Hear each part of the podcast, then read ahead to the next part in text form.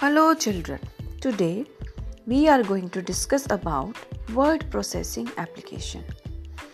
Word processing is an application program that allows us to create letters, reports, newsletters, tables and brochures. Using this application program, we can add pictures, tables and charts to our documents. We can also check spellings and grammar. Sometimes abbreviated as WP is one of the most frequent used software program in the computer. Before computers, people used typewriters to write reports or other documents.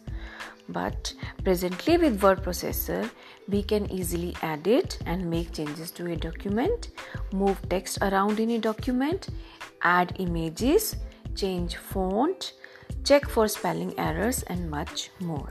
Thank you.